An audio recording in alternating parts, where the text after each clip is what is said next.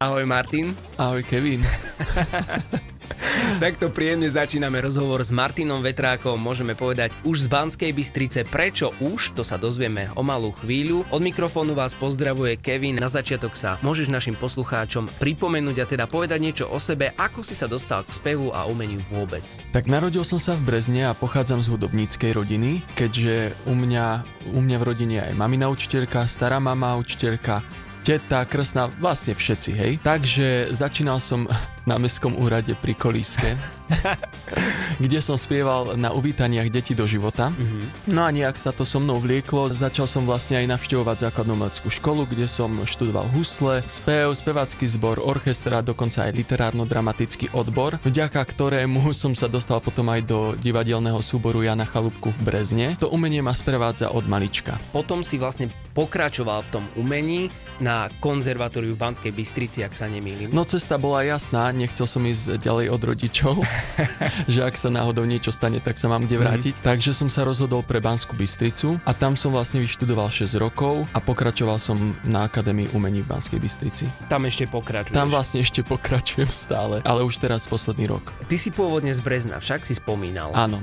a dobre pôsob... si pamätám. dobre si pamätám. A kde pôsobíš teraz? Pôsobím teraz e, v Banskej Bystrici už vlastne 10. rok, keďže som spomínal, že som študoval konzervatórium a teraz som vlastne aj posledný rok na Akadémii umení v Banskej Bystrici. Uh-huh. Ale toto štúdium mi prinieslo aj moje zamestnanie, kde pracujem už 6. rok a je to základná umelecká škola v Sliači. Takže som si povedal, že naozaj sa musím do tej Banskej Bystrici presťahovať, aby som to mal bližšie aj do práce. Martin, nemusíš nám tu teraz ale e, spievať? spievať, áno, ale tak pre zaujímavosť máš aj ty nejaký výcvik alebo sa venuješ údržbe svojho hlasu? Záleží od toho, koľko mám koncertov uh-huh. a v akom poradí, či to mám, ja neviem, celý víkend alebo cez týždeň mám viacej. Keď mám e, tých koncertov viac, tak až tak sa nerozospievavam, ale keď mám po dlhšej dobe nejaký koncert, uh-huh. tak určite si myslím, že tie hlasivky treba nejak rozvibrovať. A hlavne ja každý deň spievam. Či uh-huh. už v zúške, keď uh-huh. deťom precvičujem, alebo, alebo v škole. Takže tie hlasivky sú v neustálom pohybe. Povedz, koľko takých koncertov má profesionálny profesionálny spevák. Minulý rok, vlastne keď som to rátal, tak som mal cez 100, či už svadieb, alebo koncertov, alebo celkovo umeleckých mm-hmm. aktivít. Takže ja si myslím, že na, na takého začiatočníka no? je to fajn, nie?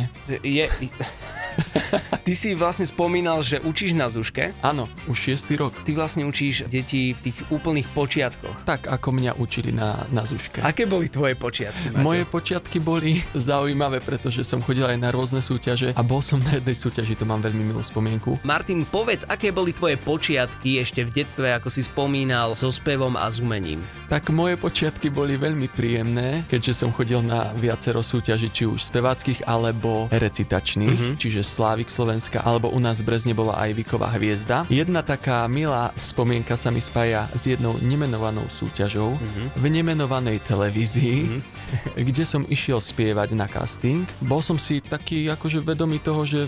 S takým zdravým áno, sebavedomím to dám, však som si nacvičil pieseň, inak bola to taká dosť stará repetiacká pieseň, neviem prečo som si takú vybral, možno kvôli tomu, že ako sa volá tá súťaž. Prišiel som tam, začal som spievať, mysliac si, že spievam dobre a zrazu mi povedali, no, tak Martinko, vy si radšej spievajte doma. Takže ja som s plačom odišiel, povedal som, že už nikdy v živote nepôjdem na súťaže, no ale neposluchol som a spievam doteraz. A... Koľko si mal rokov, keď si tam? No vtedy som mal, ja neviem, asi 8-9 rokov, ale ja viem, v čom bol problém. Ja som začal spievať druhý hlas a oni to proste nepochopili. Takže vlastne z nedorozumenia vznikla celá tvoja spevácká kariéra. No môžeme to tak povedať, áno. Vlastne to ma nakoplo ísť ďalej a skúšať. V aktuálnej hodine sa rozprávame s Martinom Vetrákom, spevákom tria Joya, ale má vo svojom repertoári aj solo projekty. Čo čaká tvojich fanúšikov fanúšikov, Martin, v najbližšej dobe? Mojich fanúšikov na, na mojej stránke na Facebooku.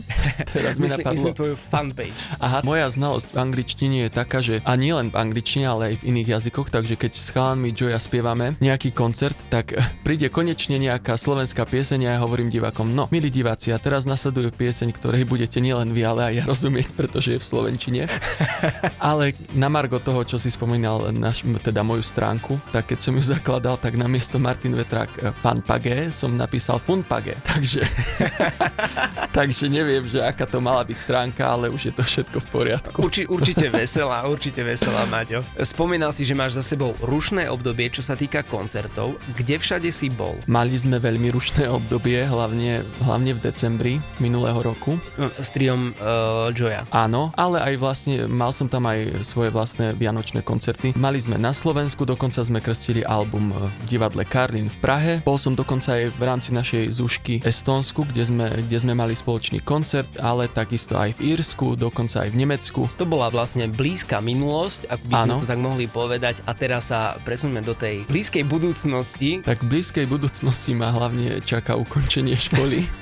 Úspešné, verím tomu. Teraz je trošku také voľnejšie obdobie, keďže už koncerty skončili či vianočné, alebo keď bol oktober, bol mesiac úcty, úcty k starším, ale vo februári začína plesová sezóna. Ideme sa veseliť, teda po niektorí a my budeme robiť tú zábavu, alebo teda program. Ty si mi spomínal, neviem, či to môžem teda prezradiť, ale že tvojich fanúšikov čaká aj menšie prekvapenie do budúcna. Čo pripravuješ? My už pripravujeme dokonca aj s chalanmi ďalší album, je to Vianočný a takisto ako ja som vydal svoj profilový album s názvom Cesta, tak určite aj ja plánujem nejaký ten Vianočný, ale všetko príde v pravý čas, ja na veci netlačím. Naďalej sa dnes rozprávame s Martinom Vetrákom. My si skúsme povedať vlastne ten priebeh od finále Československo má talent, bol to obrovský úspech v roku 2016, od tej doby ubehol istý čas. Ako by si zbilancoval, zhodnotil, kam si sa za ten čas posunul? No ja verím, že som sa posunul trošku ďalej, určite, pretože som aj nahral vlastný album s názvom Cesta, ktorý som tu už raz predstavoval, aj pieseň Monument. Ten čas mi priniesol veľa koncertov aj, aj v zahraničí, veľa spoluprác s rôznymi spevákmi. Dokonca ten album mi pokrstila aj Ľudská Bila, ktorá bola v Československu má talent a aj Sisa Sklovská. Takže som veľmi rád, že som sa zúčastnil tej súťaže, ale nemyslím si, že to bolo nejaký prelom v tej mojej začínajúcej kariére, alebo ako to mám povedať, pretože je strašne veľa súťaží teraz. Jedna súťaž skončí, druhá už začne, čiže ľudia si už ani pomaly nepamätajú, kto kde účinkoval. Ako si sa dostal do speváckého tria La Joya? No to bolo zaujímavé, pretože keď som štátnicoval a robil si bakalárske štúdium, tak mi prišli dve ponuky. Konečne mi prišla ponuka účinkovať muzikály v Nitre, v divadle Andrea Bagara. V zápäti mi prišla aj ponuka vlastne spievať pop opernom triu La Joya. No a nevedel som vlastne na ktorú stranu sa rozhodnúť, lebo prvýkrát mi srdce hovorilo na obe strany, ale musel som sa rozhodnúť, pretože by som to nezvládal aj popri učení, popri štúdiu. Tak som sa rozhodol pre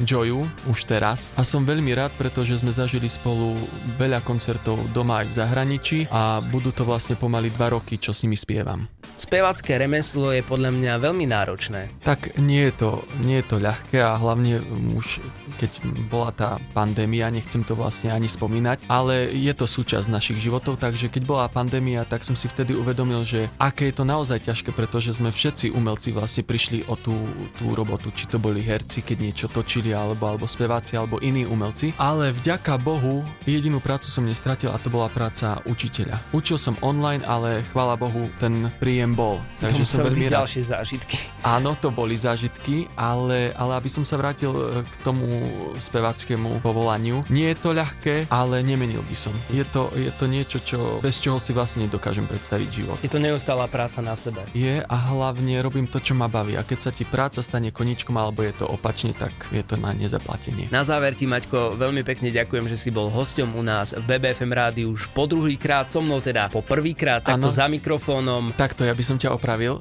po tretíkrát. Po tretíkrát. Ale s tebou po prvýkrát. Áno, áno. Takže tak... ďakujem aj ja tebe, že Dobre, si si našiel čas.